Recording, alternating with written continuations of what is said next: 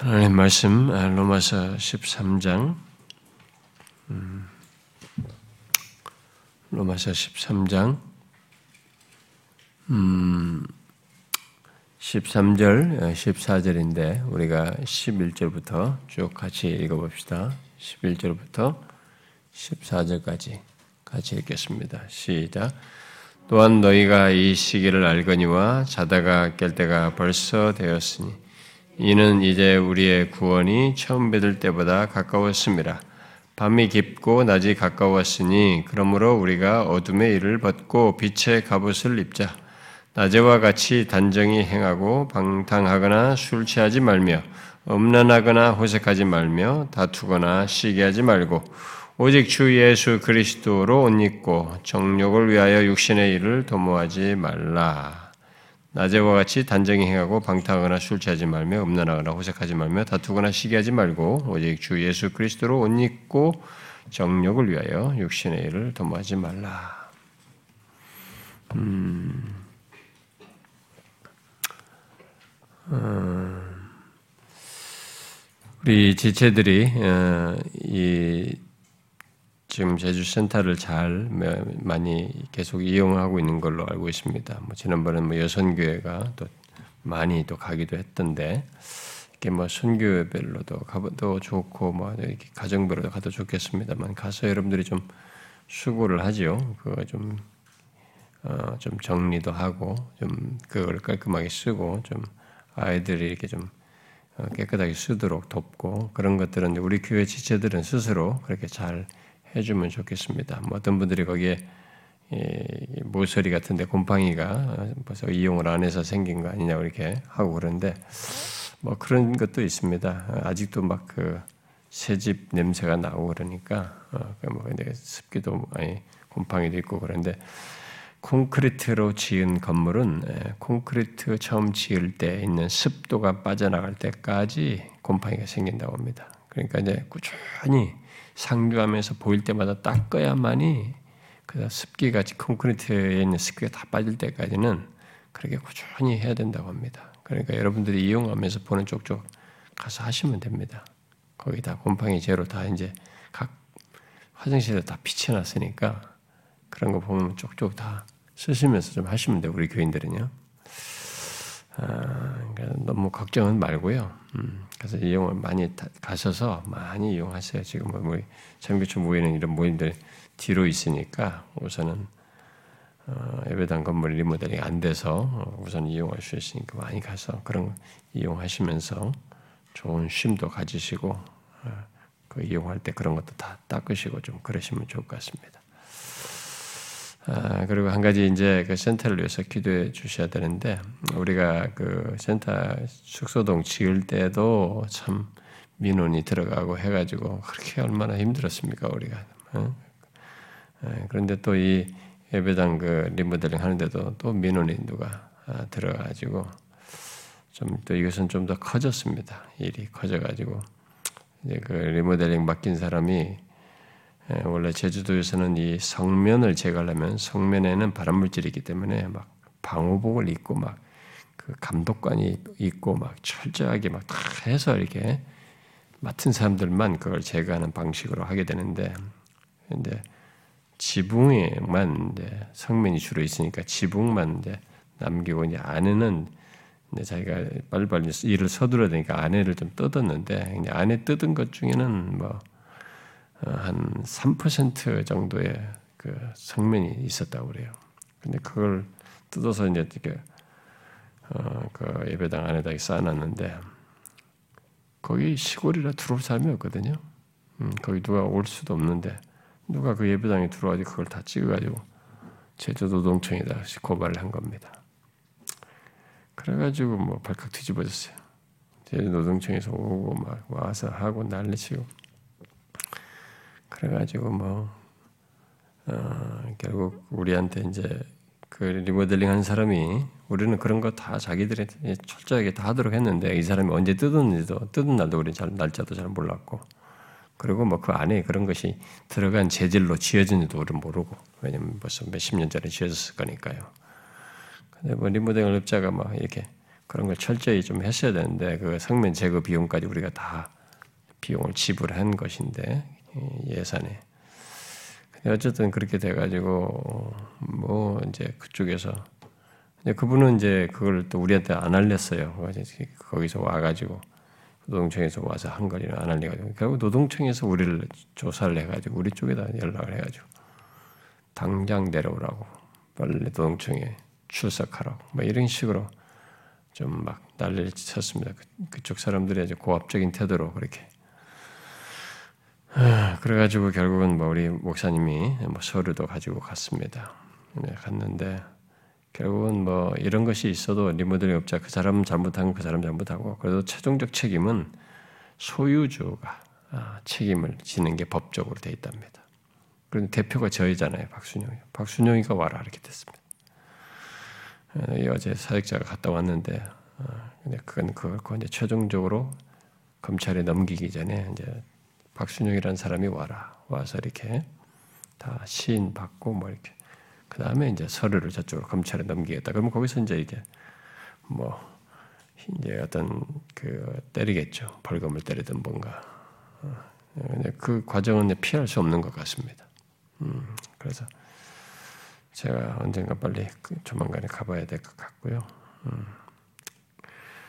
그래서 뭐 이런 일조차도 순적하게 되는 줄 알았는데 또뭐 저 사람의 리모델링 그 일 맡은 사람의 미스테이크로 또 이런 일까지 겪어가지고 결국 우리가 이제 하나의 이제 뭐 대표 제 이름의 그런 이런 어, 이력이 남을런지 아니면 우리 우리 교회로 남을 리는 없겠죠. 제가 대표니까 저 개인으로 제가 저를 부른 거니까 제 이력이 남겠죠. 그런 안타까운 일을 제가 또 경험하게 됐습니다.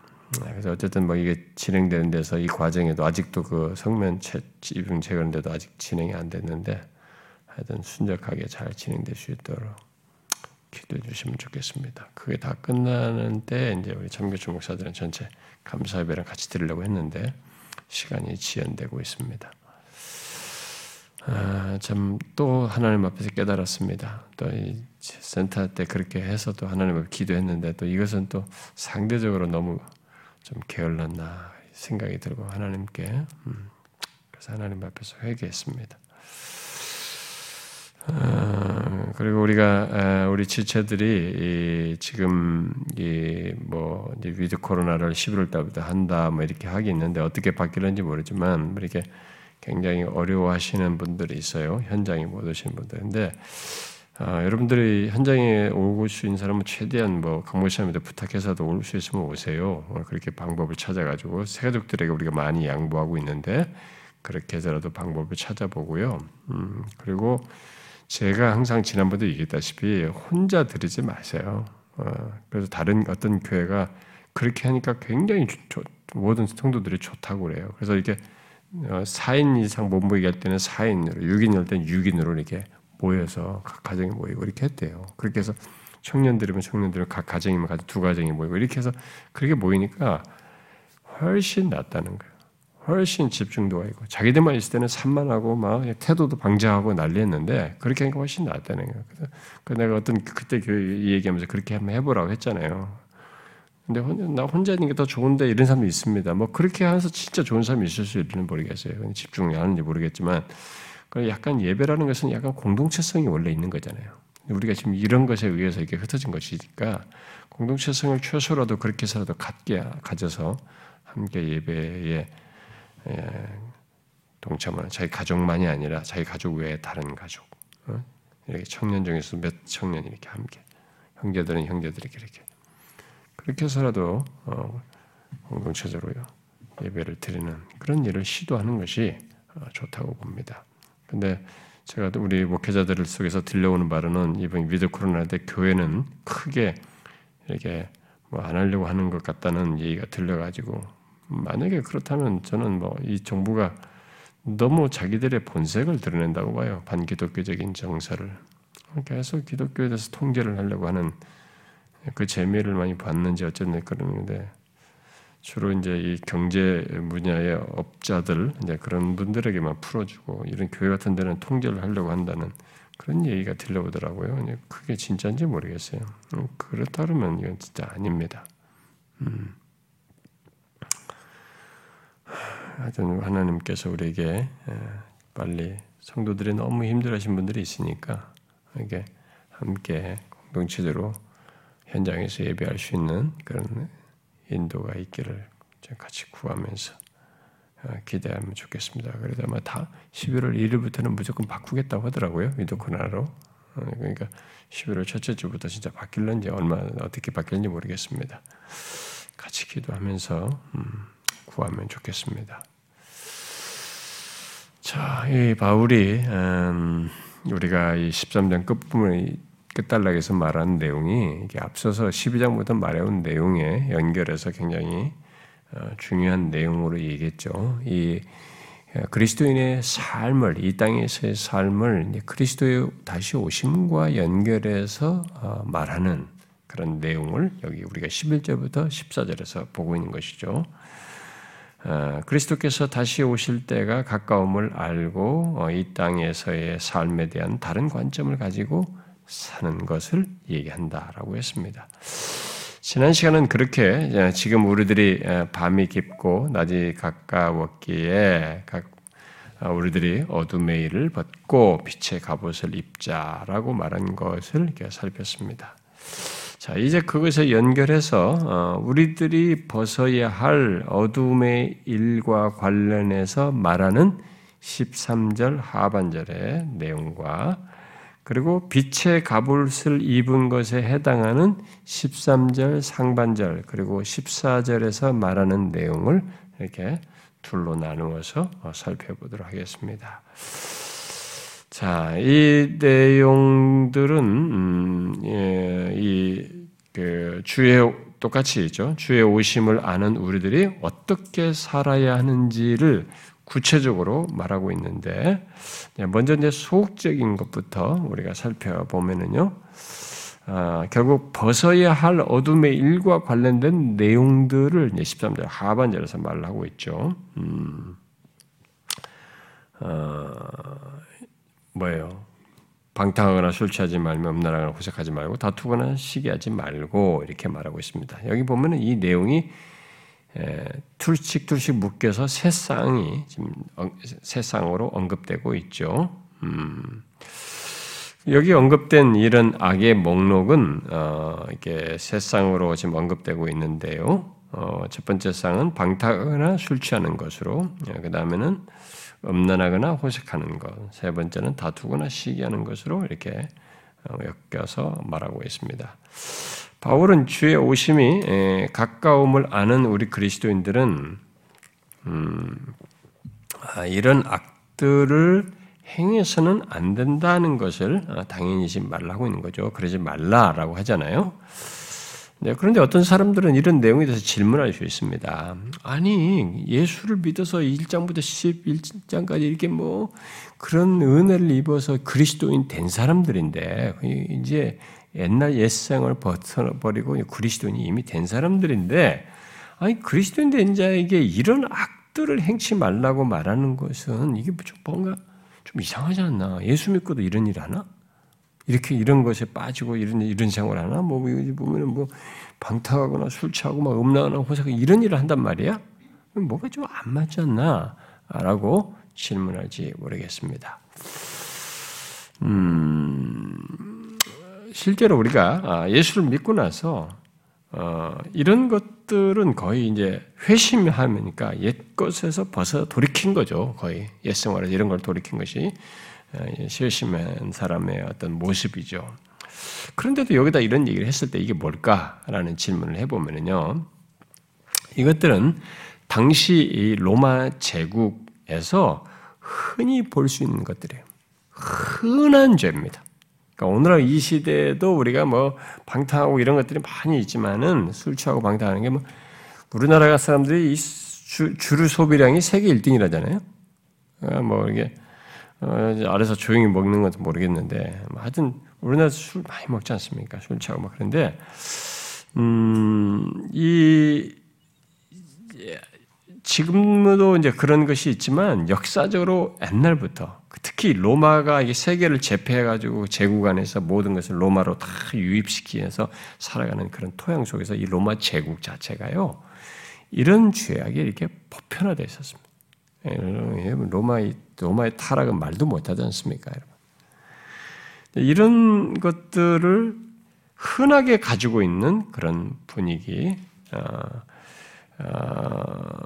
그 그리고 어, 그게 이제 자신들의 주변 현상이 환경이고 그런 가운데서 로마의 그리스도인들에게 있어서의 이런 죄들은 자신들이 예수 믿기 전에 자신들에게도 익숙했던 죄악이에요.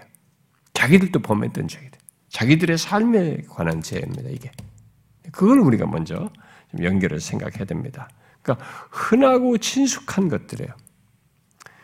특히 과거에 친숙했던 것들이고 어, 여전히 자기들의 사회 속에서 흔히 보는 것들이에요. 그리고 그런 유혹입니다. 그러니까 이제 이런 것들을 얘기했을 때 만약에 우리식으로 얘기한다면 오늘 우리들의 적용을 한다면은 내가 예수 믿기 전에 우리 사회 속에서 모두가 흔하게 짓고 나도 흔하게 졌던 죄의 목록을 여기다가 거론했다라고 생각하면 되는 겁니다. 그렇게 이해하면 이게 쉽게 와닿는 것입니다. 무슨 말인지 알겠어요? 그러니까 이들에게 이제 흔한 이런 얘기를 했다 그러면 이런 정도를 지금 뭐 악들이 많지 않습니까? 근데 여기 이런 것만 얘기했다는 것은 지금 얘기했을 때 그거란 말이에요. 예수 믿기 전에. 그럼 여러분들도 예수 믿기 전에 흔하게 지었던 죄가 뭡니까, 여러분? 응? 흔하게 지었던 뭐야? 거짓말하고 쌍욕하고 뭐 어? 죽이네 살리고 뭐 했던 그런 겁니까? 아니 뭐 뭐가 있을까잖아요. 그런 것들이라고 거예요. 어, 미워하고 시기 질투하고 뭐 이런 뭐 이런 것들. 근데 그런 것들이죠. 어? 이 그걸 지금 얘기하면서 어, 이들에게 그걸 하지 말라고 하는 겁니다. 어? 그러니까 어, 그, 이 너희들이 이런 것에 유혹에 이런 악의 목록들을 영향받 이런 것들에 다시 이렇게 기웃거리라든가 그런 것에 대해서 조금이라도 동조하거나 옛 것에 대해서 이렇게 동조하는 이런 일이 해서는 안 된다라고 얘기하는 것입니다. 그런 어둠의 일들이니까요. 자, 그러면 이 세상을 간단하게 설명해 보면요. 먼저 방탕하거나 술 취하는 것은 뭘 말하겠어요? 이는 학자들이 흔히 말하듯이 술에 취하여 흥청대고 먹고 마시는 겁니다. 흔히 난잡한 파티 속에서 어, 술 마시는 것을 어, 표현한 것이라고 있습니다. 여러분 로마 제국은요 이 방탕하고 술 마시는 게 진짜 널려 있었습니다. 어, 로마 사회가 그이그이 직분 뭡니까 뭐이 권력자들 뭐 이렇게 가진 사람들 이런 사람들은 막 매일 파티했다 매일 파티. 뭐 그러니까 모든 밖에서 탈취한 것들이 다 로마로 들어오잖아요. 예. 먹고 손가락으로 혀, 혀, 혀를 목젖을 건드려 다시 토해 토하고 또 다시 먹고 막 그럴 정도로 그랬던 이게 이들에게 이런 모습은 참 로마 제국에서 흔한 것입니다. 그런 것이. 그다음 두 번째 쌍으로 말한 것은 음란하거나 호색하는 거. 어? 이, 이건 뭡니까? 이건 성적인 죄를 얘기하는 겁니다. 성적인 죄는 로마 제국에서도 너무 흔한 겁니다. 여러분 로마의 멸망사나 로마 제국의 황제들의 얘기나 뭐 진짜 여러분 우리 로마서 일장 봤잖아요. 어? 뭐 이 동성애 이런 것들이 거기 언급되지 않습니까? 그러니까 이 성적인 부분에 대해서 막 굉장히 오픈되어 있었습니다. 뭐 아주 그냥 아주 아주 흔한 그렇게 그들의 모습. 그런 것입니다. 근데 우리나라도 이제는 우리가 성적인 것이 막 우리도 이제 막 아주 오픈되어 있지 않습니까? 뭐 그런 영상, 뭐 그런 것들, 그런 환경 우리가 뭐 그런데 안 가봐서 그렇지 그런 세계를 그렇지 무슨 뭐 강남에서 강, 무슨 뭐 터졌다, 뭐 옛날에 무슨 어 어떤 애들이 막 그 무슨 가수입니까? 뭐 가수가 뭐 어쨌는데 거기 뭐 몇 명 어찌고 했다가 걸리고 뭐 이랬잖아요. 그런 거기에 사람들이 수십 명씩 뭐 어떻게 하고 한다. 지금도 우리가 이게 코로나도 은밀하게 어딘가 방 같은 데 가지고 막 사람들이 몇 명씩 걸리고 하지 않습니까? 이런 우리가 이런 세상이 그러네요. 이런 성적인 죄가 어, 우리들의 사회 속에 널려 있는 거죠. 네, 근데 이런 성적인 죄들은 또 술과도 다 연결돼 있죠. 술과의 성적인 죄는 이렇게 자주 이렇게 함께 연결됩니다. 그래서 성적인 범죄, 성적인 그런 것들이 있는 곳에는 다 술이 있어요. 술을 팔고 양주를 파는 가운데서 그런 것이 연결되고 있고, 예? 술과 그런 것이 같이 연결되어 있습니다. 아, 그래서 어둠의 일 속에는 이렇게 이런 술과 함께 성적인 죄가 아, 흔한데 그런 것들에 너희들의 과거의 삶의 풍토였던 그런 것들에 이제는 더 이상 마음을 쓰지 말아야 된다. 이렇게 하는 거죠. 그리고 마지막으로 말한 것은 다툼과 시기인데요. 이건 뭡니까? 다툼과 시기는. 왜 이제 이런 얘기를 여기서 꺼냈는지, 외적으로 드러난 것만 얘기 아니라 이런 것을 얘기하는가 할지 모르겠는데, 이것이 다툼과 시기가 자기 안에서만이 아니라 밖으로도 드러냈던 것입니다. 그게 이제 흔한 것이었던 거죠. 자기들에게. 어, 그러니까 내 밖에 다른 사람들을 적대하고 파괴하는 그런 내면으로부터 외적으로 드러낸 행동인 것입니다. 슈라네 같은 사람은 이 표현을 공동체를 갈갈이 찢어버리는 죄다 이렇게 말했어요. 그러니까 이게 다툼과 시기가 사람들을 나누고 그 서로들을 이렇게 찢는 어? 시기하고 이게 뭐 가족 안에서든 다른 사람과 관계, 이웃 관계든 뭐 어쨌든 이런 그 어떤 이게 좀 이게 이 그룹을 깨트리는 거잖아요. 갈격이 찢어버린다는 게. 근데 이런 것들의 죄를 너희는 가, 가져서 안 된다. 바울은 이런 죄들은 어둠의 일들이어서 주의 오심을 아는 우리들은 그런 죄들을 마치 이게 옷을 벗듯이 어, 더 이상 가까이 하지 않아야 한다는 거죠. 어, 그리해서는 안 된다라는 것을 말하고 있습니다.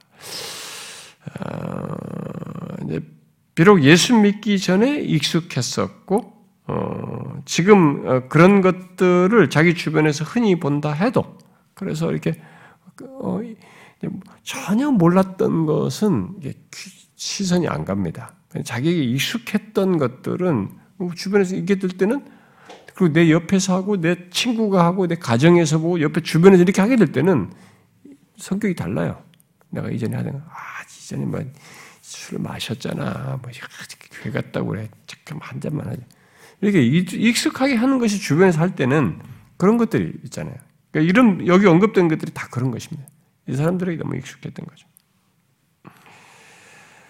아, 그렇게 믿기 전에 익숙했었고 지금도 이제 그렇게 보이는 저희 주변에서 흔히 본다 해도 주의 오심을 아는 우리는 그런 어둠의 일들을 벗어야 한다는 거죠. 음? 그건 벗은 거예요. 더 이상 다시 입을 것이 또 아니고 그 상태로 다시 들어갈 문제가 아니에요. 그런 성격의 것들이다. 그죠? 이런 악들은.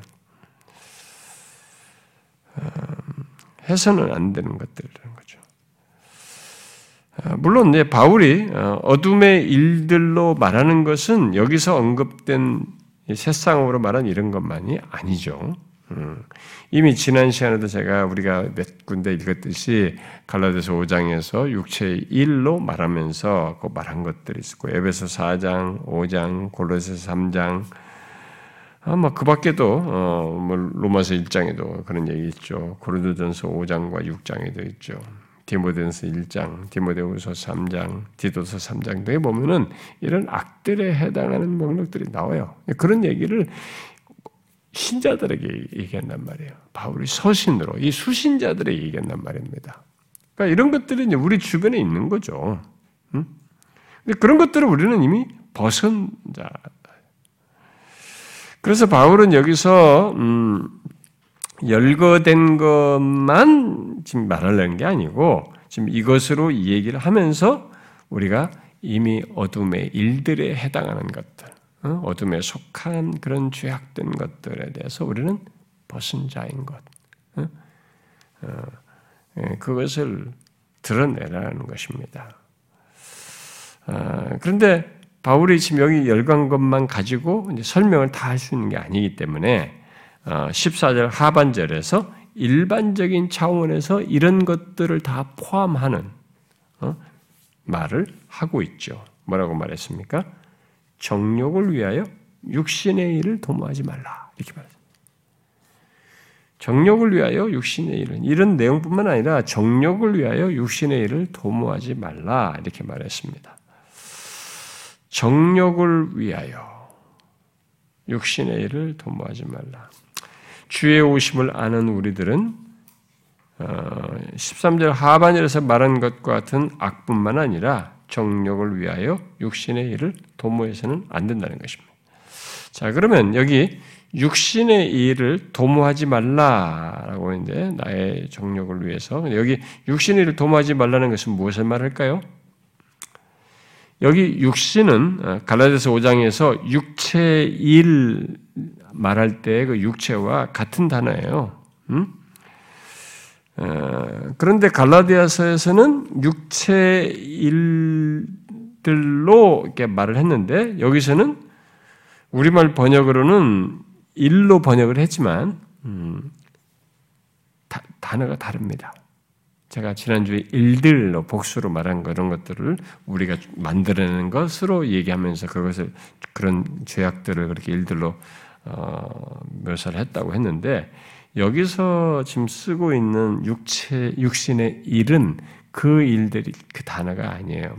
이 단어는요 우리말 이렇게 의역된 것처럼 도모라는 뜻이에요. 도모 명사예요. 도모. 어, 그래서 이 문장은 문자대로 번역하면 육신의 도모를 행하지 말라 이 말입니다. 예. 그렇게 근데 그, 그 문장을 이렇게 역 어, 미끄럽게 번역한 겁니다. 육신의 도모를 행하지 말라.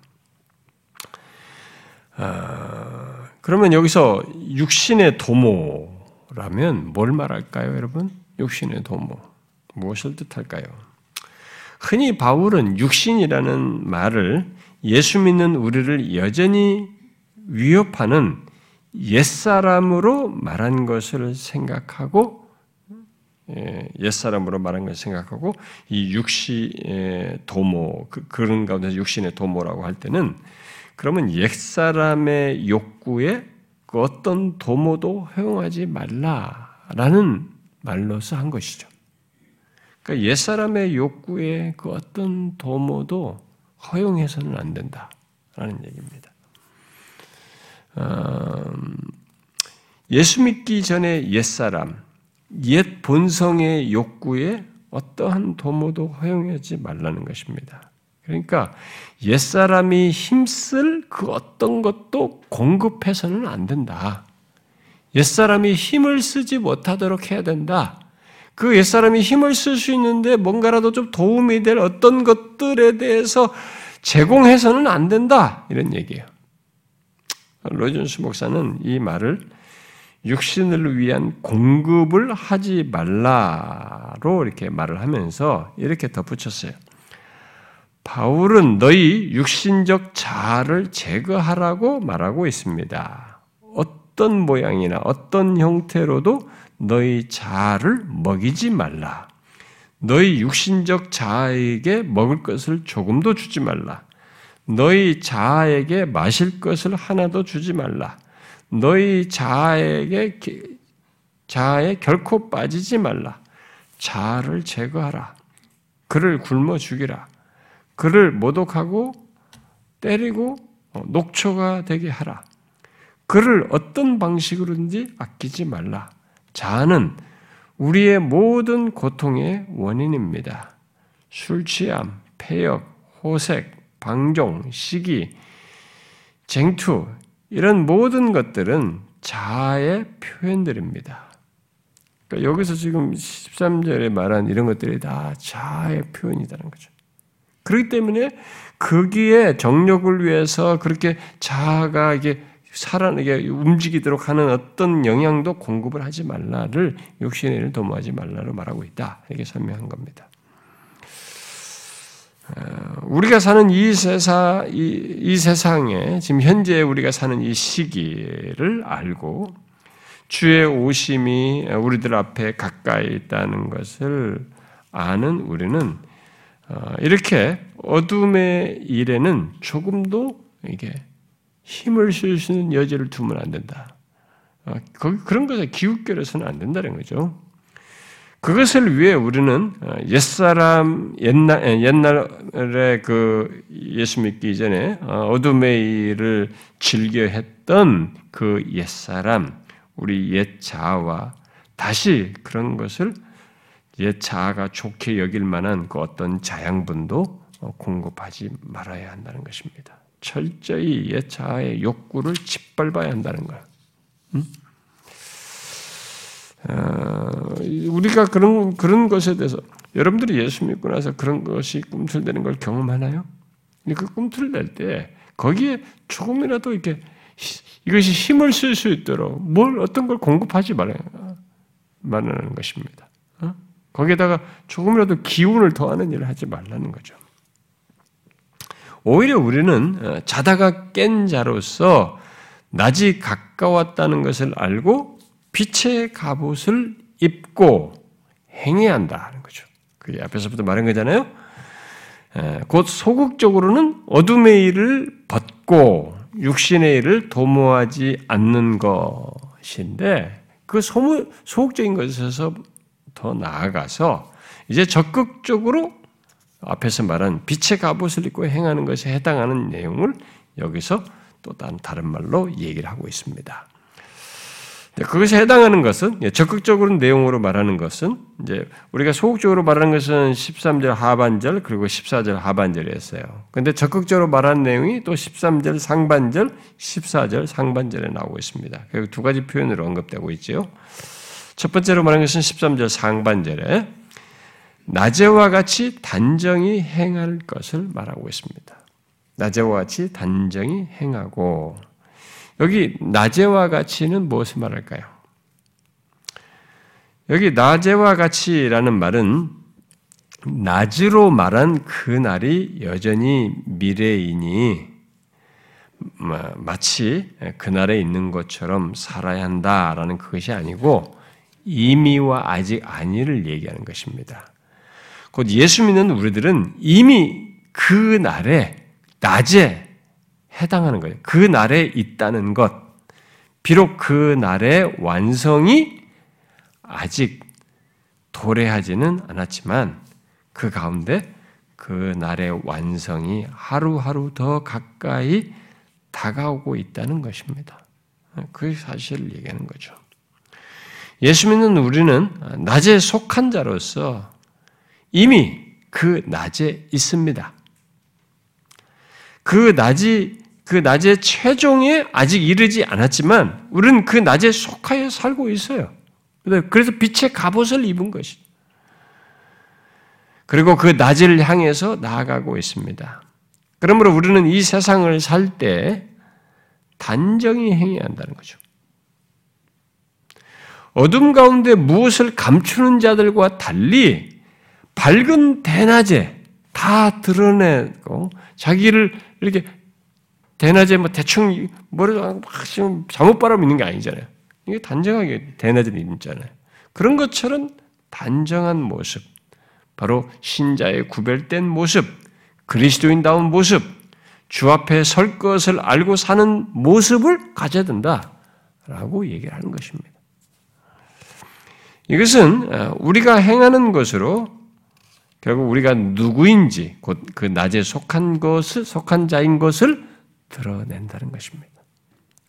낮에 속한 자는 낮에 속한 자인 것을 그 자기가 그 단정히 행하는 것을 통해서 드러내는 것이죠. 결국 낮에와 같이 단정히 행함으로 우리가 낮에 속한 자다라고 하는 것을 이 땅을 사는 동안 자연스럽게 증거하는 것입니다.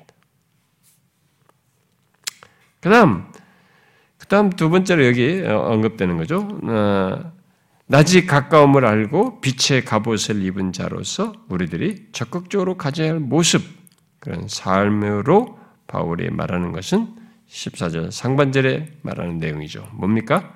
오직 주 예수 그리스도로 옷 입으라라는 것입니다.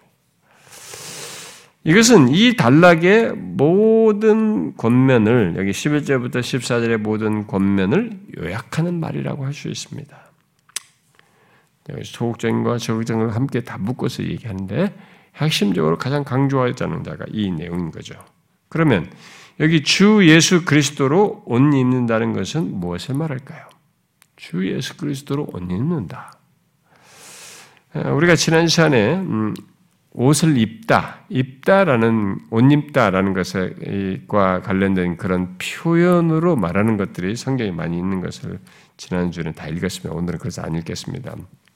예를 들어서 새 사람을 입으라 이렇게 얘기도 하고 또 전신갑주를 입으라. 예. 또 진리의 허리띠를 띠고 의의 호심경을 붙이는 것도 결국 입는 것에 해당하는 거죠. 이런 식으로 입는 것을 얘기했던 거였죠.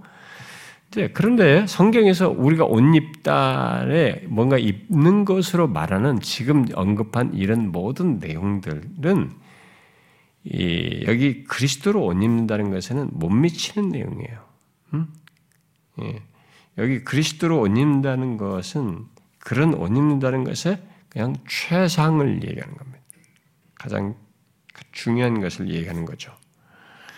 근데 그리스도로 옷 입는다라는 표현이 어, 여기 말고도 어, 성경이 나와 있는데 그것보다 좀 연결해서 보는 게 좋을 것 같은데요. 여러분 갈라디아서 3장을 어, 좀 봅시다. 갈라디아 3장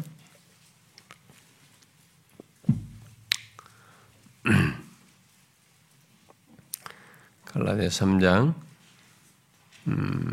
27절 3장 27절 자, 읽어봅시다. 같이 시작 누구든지 그리스도와 합하기 위하여 세례를 받은 자는 그리스도로 옷 입었느니라. 그랬어요.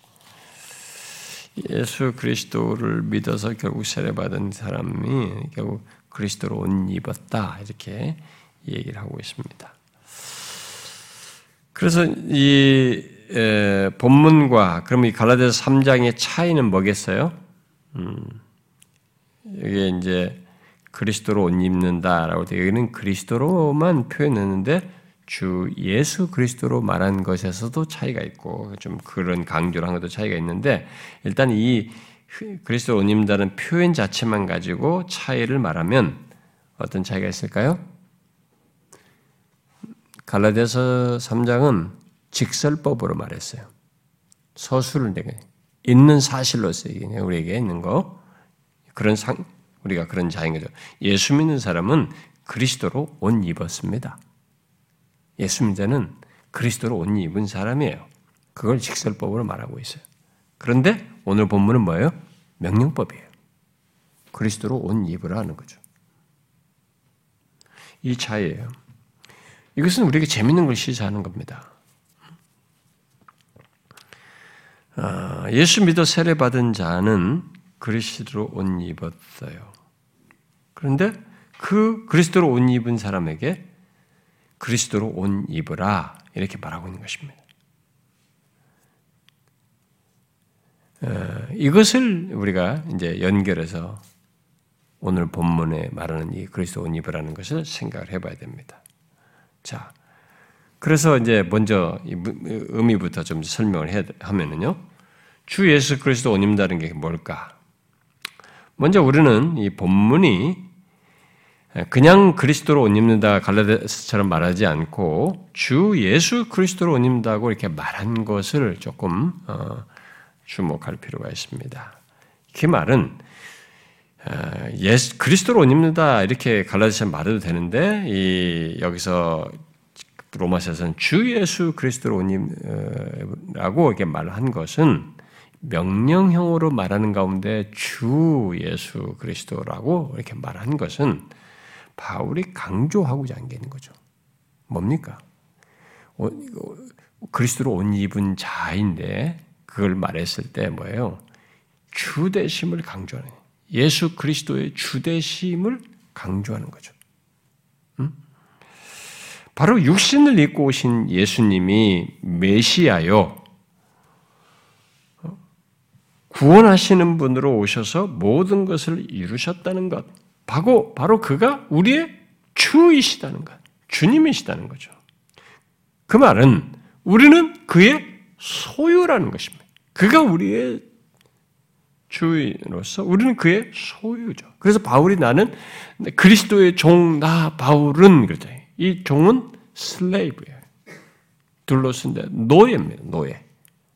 나 그리스 나는 그리스도의 노예다. 근데 기뻐하는 노예예요. 자활적인 노예입니다. 어? 근데 그렇게 주님의 소유가 됐다는 것이 자기는 오히려 기쁨이 되는 거죠. 근데 중요한 것은 그 용어가 말하듯이 주라는 것과 관련해서 얘기할 때 우리는 그리스도의 소유예요. 너는 값으로 삼바되었으니 너희는 너희 것이 아니라. 어? 그래서 하나님의 소유, 그리스도의 소유인 거죠. 그래서 우리는 주니 주 예수 그리스도의 것으로서 나의 그분이 나의 주인으로서 나의 존재와 삶의 모든 것을 소유하고 계시는 소유하시는 분이시라는 거죠. 그래서 내가 살고 싶은 대로 살 권리가 내게 없는 거야. 응? 내 마음대로 살아도 되는 그게 아니에요, 이민이, 우리는. 그런 사실을 여기에 강조해서, 이 표현으로 통해서 강조해가지고, 갈라져서와 달리 강조해서 명령형으로 얘기하는 것입니다. 그런 자인 것을 알고, 그런 자로서 사는 거죠. 응? 그냥 막 사는 거 아닙니다, 이제는. 그리스도가 나의 주이시고 내가 그의 소유된 것으로서 알고 내가 살고 싶은 대로 사는 것이 아니라 그의 소유로서 사는 그것을 알고 사는 거죠.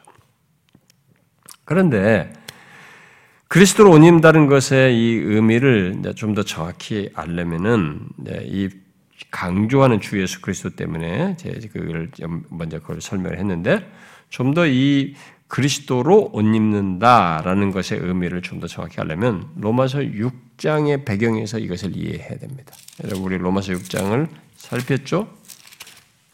그리스도로 옷 입는다. 이거 도대체 뭐야? 이 표현이 뭐냐? 네, 생각을 해볼 때 이 표현을 가장 잘 설명해 주는 성경을 찾아야 된다면 로마서 6장이에요.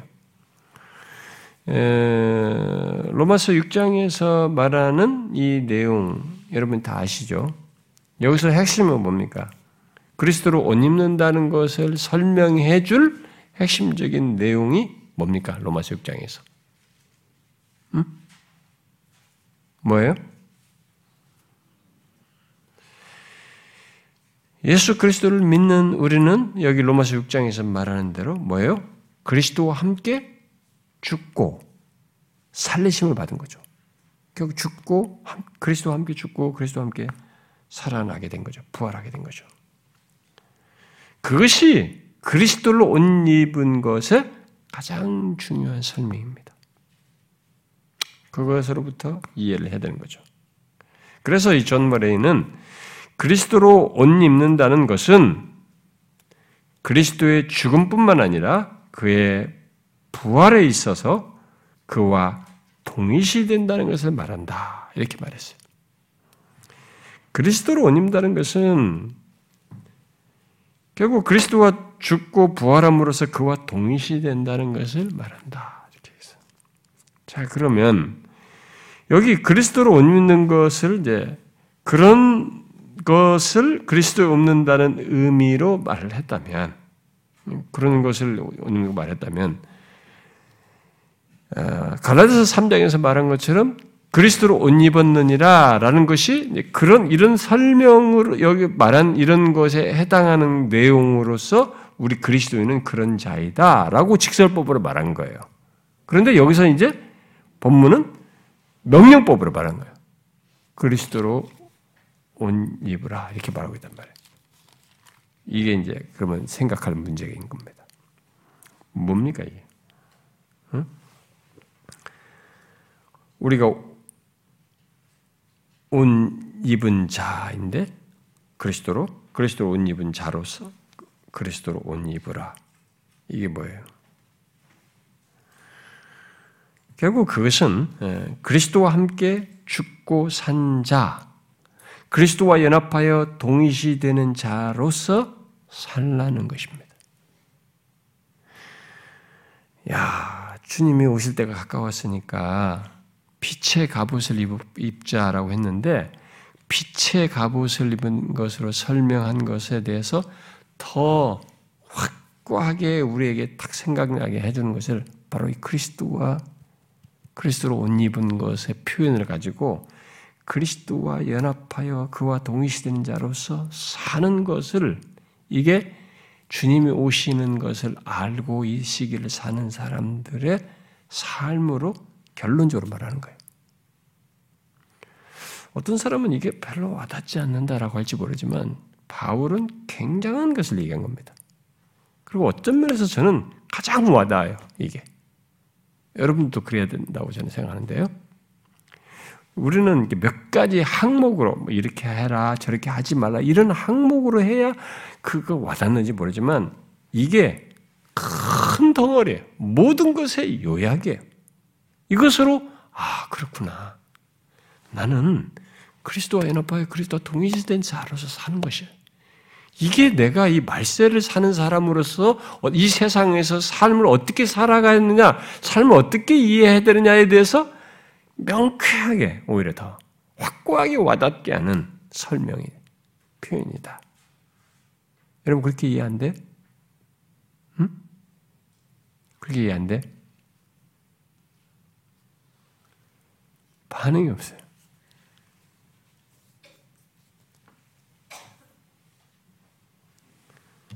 어, 이, 이 표현을 어, 슈라이너는 이렇게 설명하듯어요. 비록 신자들이 이미 그리스도로 옷 입고 옛사람을 벗어버렸다 해도 신자들은 또한 일상생활의 구체적인 상황 속에서 그리스도로 옷 입어야 한다. 우리가 비록 옷을 입었다 할지라도 신자들은 일상의 생활 속에서 구체적인 상황 속에서 그리스도로 옷 입어야 된다. 그 옷 입은 자인 것을 드러내야 된다. 계속 옷 입어, 입어, 옷, 입, 옷 입는다는 것에 해당할 정도로 옷 입은 자인 것을 드러낸다는 거죠. 자신이 그런 자인 것을 계속 드러내야 한다는 것입니다. 어? 그리스도와 연합하고 동일시된 자로서. 나를 보면 예수 그리스도가. 근데 우리가 이런 부분을 생각하면 오늘날 예수 믿는 사람들, 우리 교회들이 세상의 지탄을 받는 것은 우리가 그리스도 이 명령을 안 지키는 거예요. 자기가 그리스도로 옷 입었다는 것까지는 생각하고 구원받았다고까지 말하고 그런 영광과 특권을 갖게 됐다는 것까지 생각을 하는데 오직 주 예수 그리스도로 옷 입으라라고 하는 이 명령은 안 지키는 거예요. 우리를 보고 세상이 아, 저 사람은 다르다 이게. 다른 모습이다. 그리스도가 보인다. 예수가 생각난다. 뭔가 이렇게 돼야 되는데 오히려 그렇게 안 하고 있단 말이에요.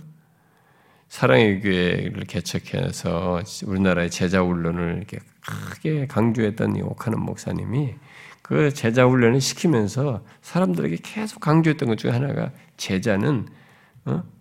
작은 예수가 되는 것이다. 뭐. 어?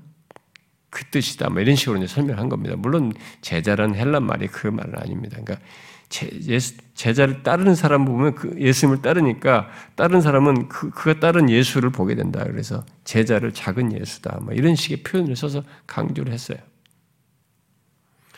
뭐 그렇게 설명할 수 있겠습니다. 근데 직접적으로 성경이 이런 진술을 하고 있는 것입니다.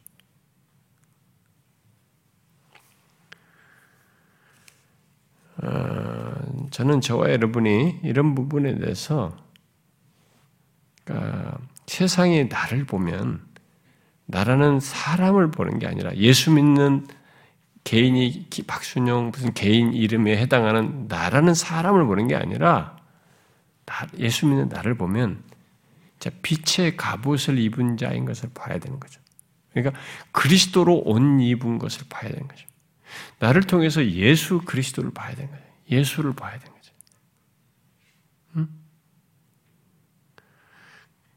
그러니까 우리는 이 시기를 알고 있고 주 앞에 설 것을 알기 때문에 이런 자로서 살아가야 되고 그렇게 사는 것이 세상에 보여야 되는 그렇게. 그렇게 안 보여야지 세상이 우리를 욕하고 있단 말이에요. 그래서 사람들의 인식이 다 생겨버렸기 때문에 이 인식은 쉽게 안 바뀌는 겁니다. 축적됐기 때문에. 인식이 한 세대가 지나고 두 세대를 거쳐서 이것을 아닌 것을 거꾸로 인식을 시켜야 돼요.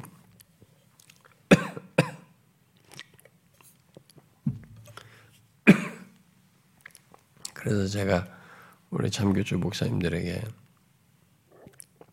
그런 얘기를 합니다. 네, 자기가 어느 교회 부임을 하게 되거나 이렇게 될 때 그 교회가 어, 좋지 않은 막 다툼이 있고 막 분쟁이 있었던 그 교회 가거나 또 어떤 교회 가면은 목회자들 너무 상처를 많이 받아가지고 목회자들은 편견이 너무 강한 거예요. 그러니까, 그러니까 와도 기대를 안 하고 그냥 다 한번 잘하는 거 지켜보자 이렇게 되는 거죠. 어, 그, 그런 교회를 가서 사역을 한단 말이에요. 그런 교회 가서 사역할 때 목사가 할 수 있는 건 없 다. 그렇지 않다는 것을 세월을 거쳐서 인식을 바꾸는 것밖에 없다. 내가 아니다고 말해봐야 소용없다. 그것밖에 없는 거죠. 우리는 아직까지 뭐 개척에서 좀뭐 제가 혼자 계속 해왔고 뭐 우리가 다음 이런 거 이런 분쟁 같은 걸 아직 겪어보지 않아서 그렇습니다만 참 교회들이 그런 것으로 한번 분쟁하고 상처받고 마음을 다치고 그러면요 그게 회복되는데 어려워요. 그리고 가끔 우리도 우리 교회도 오는 사람들 중에도 보면은 교회에서 상처를 받아가지고 어디서 목회자든 실망해서 온 사람들이 있잖아요. 그 사람들은 한동안 마음 안 여는 겁니다. 한번 지켜보겠다는 거죠. 이 목사가 아, 그래도 아닐 거예요. 계속 지켜보는 거죠. 그러니까 자기가 생각하는 편견이 거두어질 때까지 시간을 걸린 그 사람은. 그게 어려운 것입니다. 제가 옛날에 호주에 목회 가러 갈 때도 뭐, 뭐 저를 갖다 목사를 막뭐할 듯이 얘기하더라고요. 목사 알기를 뭐 할 듯이 알더라고요. 어, 제가 그들에게 인터뷰 했을 때, 청빙 인터뷰 했을 때, 그냥 저를 갖고 놀더라고요. 말을 험한 말을 하시면서. 그래서 저는 뭐 아, 여기는 안 와야 되겠다고 딱 결심하고 비행기를 탔습니다만 하나님이 제 마음을 꺾어서 결국 갔습니다만 제가 가서 한 것은 다른 것 없어요. 아닌 것을 당신들의 생각이 틀렸다는 것을 그렇지 않을 수 있다는 것을 하는 것밖에 없는 겁니다. 우리가 이 세대에 달리 없습니다. 무슨 이벤트를 하고 무슨 막 쌀을 사놓고 막 다 교회 막 가난한 사람들 쌀한 푸대씩 가져가시면 교회가 막 그런 걸 외형으로 한다고 해서 인식이 바뀌는 거 아닙니다. 막 그런 것도 좀 도움은 좀 될 수 있습니다. 그런 것도 조금은 될 수 있어요. 근데 그것은 진심으로 안 됩니다. 진심으로 마음에서부터 동하면 안 됩니다. 조금 이렇게 구, 그런 일은 다른 데도 집단이 많이 하거든요. 요즘 국가가 하도 너무 잘해요. 막 일이 막, 막 분배를 많이 하기 때문에 막 하여튼 뭘 가난한 사람 하여튼 시간을 보호돼서 공급을 많이 한단 말이에요. 그리고 막 굉장히 단체들이 많단 말입니다. 그러니까 그런데 사기 그러니까 교회가 그런 거 하는 것에서 크게 감동을 안 받습니다. 교회가 이 세상으로부터 이 바꾸려면 다른 것 없습니다. 진짜 그리스도 냄새가 나야 돼.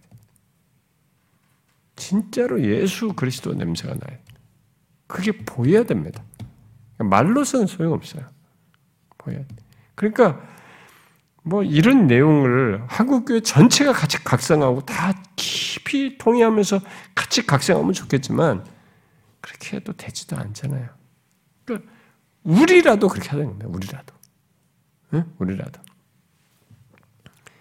제가요, 여러분, 우리 교회 성도들이 이 코로나 겪으면서 뭐 어쩌고저쩌고 힘들다 막 이렇게 하지만 그래도 제가 뭐 여러분들 지금 직분자 면담도 하면서 서로 돌아보면서 얘기도 하지만 그래도 우리가 유혹받고 막 힘들지만 그래도 여러분들은 그래도 조금 낫습니다. 여러분들은 그래도 잘 조금 신앙이 씨름하면서 하는겁니다 여러분, 제가 듣는 정보는요, 진짜 웃깁니다, 지금. 성도들 진짜 웃깁니다. 이 사람들이 언제 실체가 드러날지 모르겠습니다만, 완전히 신앙생활 안 합니다.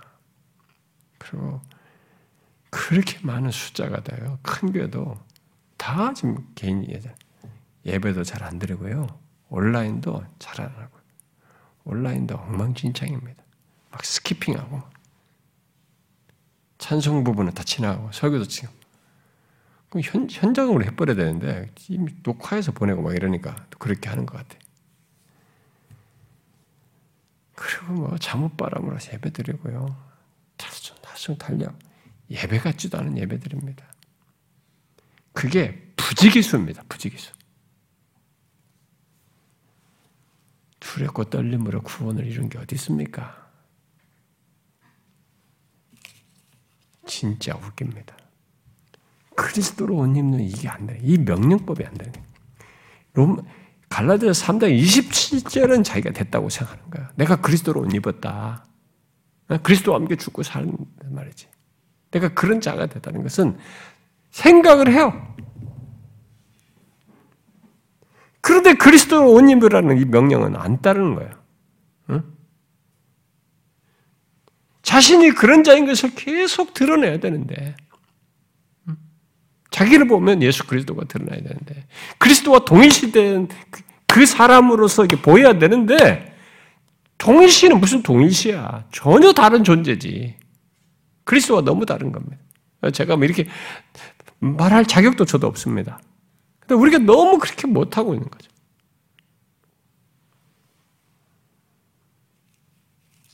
그러니 여러분, 다른 것 다른 사람까지 말할 수 없을 것 같고요. 우리 한국 교회가 뭐 어떻게 있는 건 말을 못할 것 같고요. 우리라도 그래야 됩니다.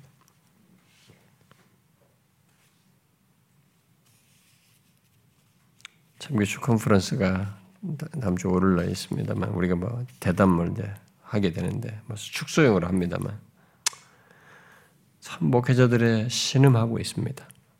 이분들이 질문한 거뭐 일부러 최소로 줄였습니다만 그거 외에 많은 질문들 보면 너무 힘든 거예요. 우리들의 현실. 바뀌었습니다. 바뀔 겁니다, 여러분. 코로나 끝나고 소용없어요. 잠깐 사람들이 막 업무했던 것에 대한 이런 것이 좀 있을 겁니다. 그러나 그동안 길들여진 것을 본심으로 드러낼 겁니다. 편하게 신앙생활하고 편하게 예배하고 내가 선택해서 하는 자기 주도적인 신앙생활이 2년 사이에 성도들에게 심겨졌습니다. 사단이 심은 강력한 것입니다. 성령이 심은 거 아니에요, 이것은. 사단이 뿌린 큰 성공입니다.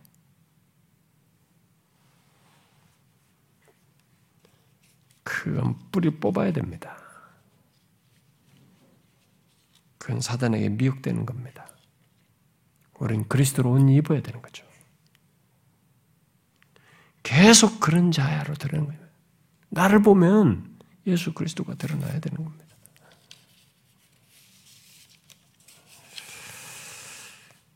그런데 음, 이 그리스도로 옷 입는 이 내용을 이렇게 어, 로준스 목사는 좀 더 적용적으로 이 의미를 설명했더라고요. 어, 제가 그걸 좀 인용해 주는 게 좋을 것 같더라고요. 어, 이 그리스도로 옷 입는다는 의미를 한 네다섯 가지로 이렇게 했는데 좀뭐 의미상은 핵심적인 것은 로마서 6장으로 이해하는 게 바른데 이 사람은 좀 더 적용적으로 설명을 한 것인데 그건 제가 좀 말해주면 좋을 것 같더라고요. 첫 번째로 그리스도로 옷 입는다는 것은 우리 주님에 관한 우리 주님에 관한 교리를 교리로 옷 입어야 한다는 것을 뜻한다 이렇게 말했어요. 그리스도로 옷 입는다는 것은 우리 주님에 관한 교리로 옷 입어야 한다는 것을 뜻한다. 왜냐하면 이 사람도 아까 말한 것처럼 주가 강조된 것을 얘기하는 거예요. 여기에 어? 갈라디아서 없는 그 주가 그러니까 주 대심을 인정하는 삶을 갖는 것이 결국 그리스도로 옷 입는 것의 명령법에 해당하는 것이다. 라고 이제 설명한 겁니다. 그럼 두 번째로 그리스도로 옷 입는다는 것은 주님의 본을 따라야 함을 뜻한다. 라고 이제 설명을 했습니다. 곧 주님의 자치를 따르고 주님을 본받는 것이 그리스도를 그리스도로 옷 입는다는 것이다.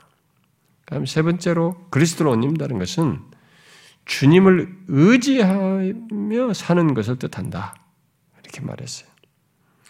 그 주님이 머리가 되시며 모든 양분과 아, 아, 다른 모든 것이 주님께로부터 옴을 인식해야 한다고 하면서 이런 말을 덧붙였어요. 우리가 성찬 식탁에 이르게 될 때 주 예수 그리스도로 옷 입고 있는 것입니다. 거기서 우리는 주님을 의존하여 살고 있는 것이고 주님과 그 생명에 참여하고 있는 것입니다. 우리는 주님을 먹이로 삼아야 합니다. 이렇게 말했어요. 그렇게 주님을 의지하여 사는 것이 그리스도로 옷 입는 것이다. 네 번째로 어, 어, 그가 말한 것, 그리스도로 옷 입는다는 것은 주님 안에 숨으라는 뜻이다. 이렇게 말했어요.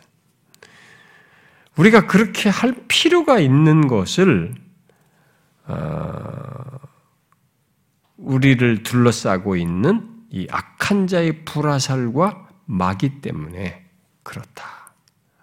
우리는 우리를 둘러싸고 있는 이 악한 자의 불화살과 마귀 때문에 주님 안에 숨어야 된다는 거죠. 이게 이것이 결국 주님 안에 숨는 그런 의미에서 주님 숨는 것이 그리스도로 옷 입는 것이다 라고 이제 설명한 겁니다. 뭐 적용적으로 설명한 거죠. 이게 명령법으로 말한 것을 적용적으로 설명한다 그러면 뭐 이런 설명들을 더해서 할 수 있을 것 같습니다. 자, 여러분 우리가 사는 이 시기를 알고 주의 오심을 아는 우리들에게 결론적으로 말하는 이 내용을 잘 기억해야 됩니다. 오직 주 예수 그리스도로 옷 입으라. 밤이 깊고 낮이 가까웠기에 우리는 육체의 일에는 더 이상 양분을 제공하지 말고 거기에는 그 어떤 동조도 하지 말고 오직 주 예수 그리스도로 옷 입어야 한다. 그리스도와 연합하여 동시되는 존재로 살아야 한다는 것입니다. 그리스도가 우리의 주 되신 것을 기억하고 그와 마음을 같이 해야 한다는 것입니다. 그또 그분을 의지하며 세상과 육체와 마귀의 유혹을 받을 때마다 주님 안에 숨고자 해야 된다. 그것이 낮에 속한 자요,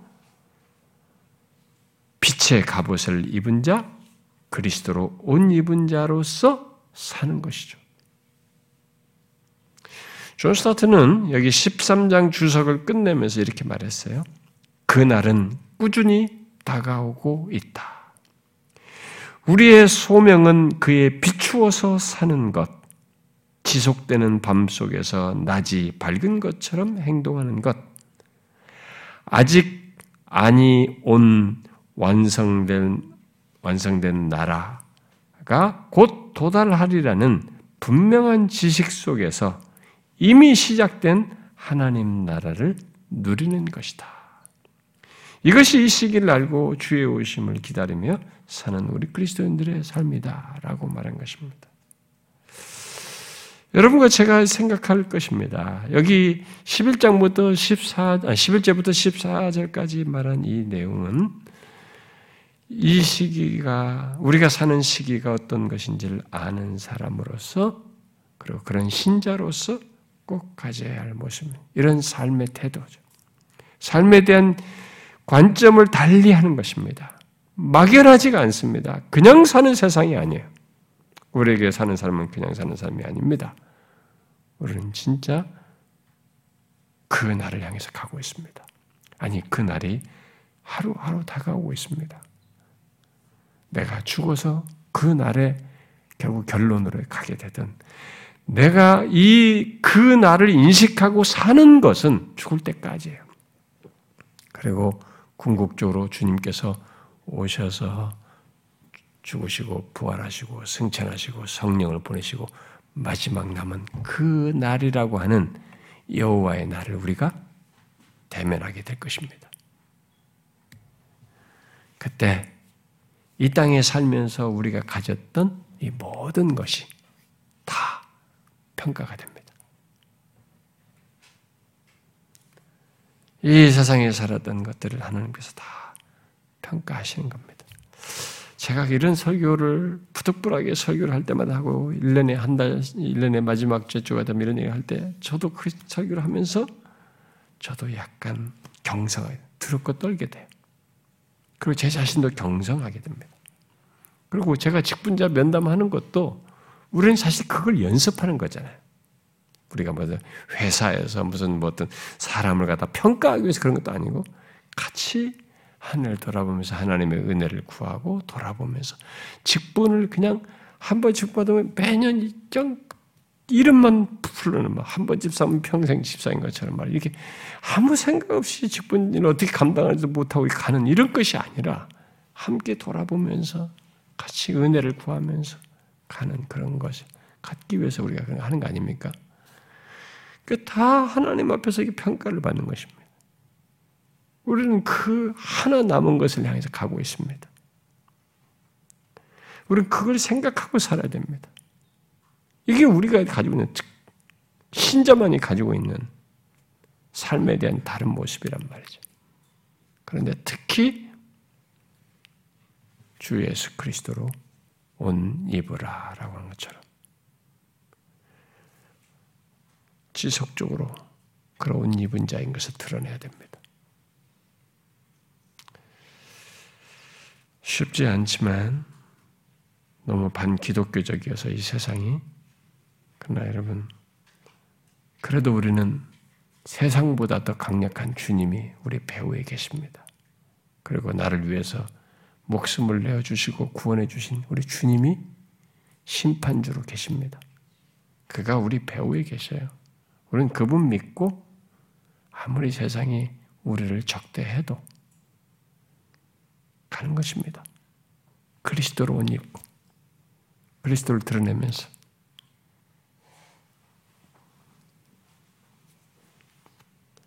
이 부분에 대해서 여러분 우리가 주저할 것도 없고요. 위축될 것도 없습니다. 오히려 담대하면 됩니다. 우리 주님이 배우에 계시고 그가 나의 영원한 서포터가 되고 우리가 행한 것을 나중에 인정하십니다. 잘했다고. 충성했다고. 우리가 그럴 수 있기를 바랍니다. 기도합시다.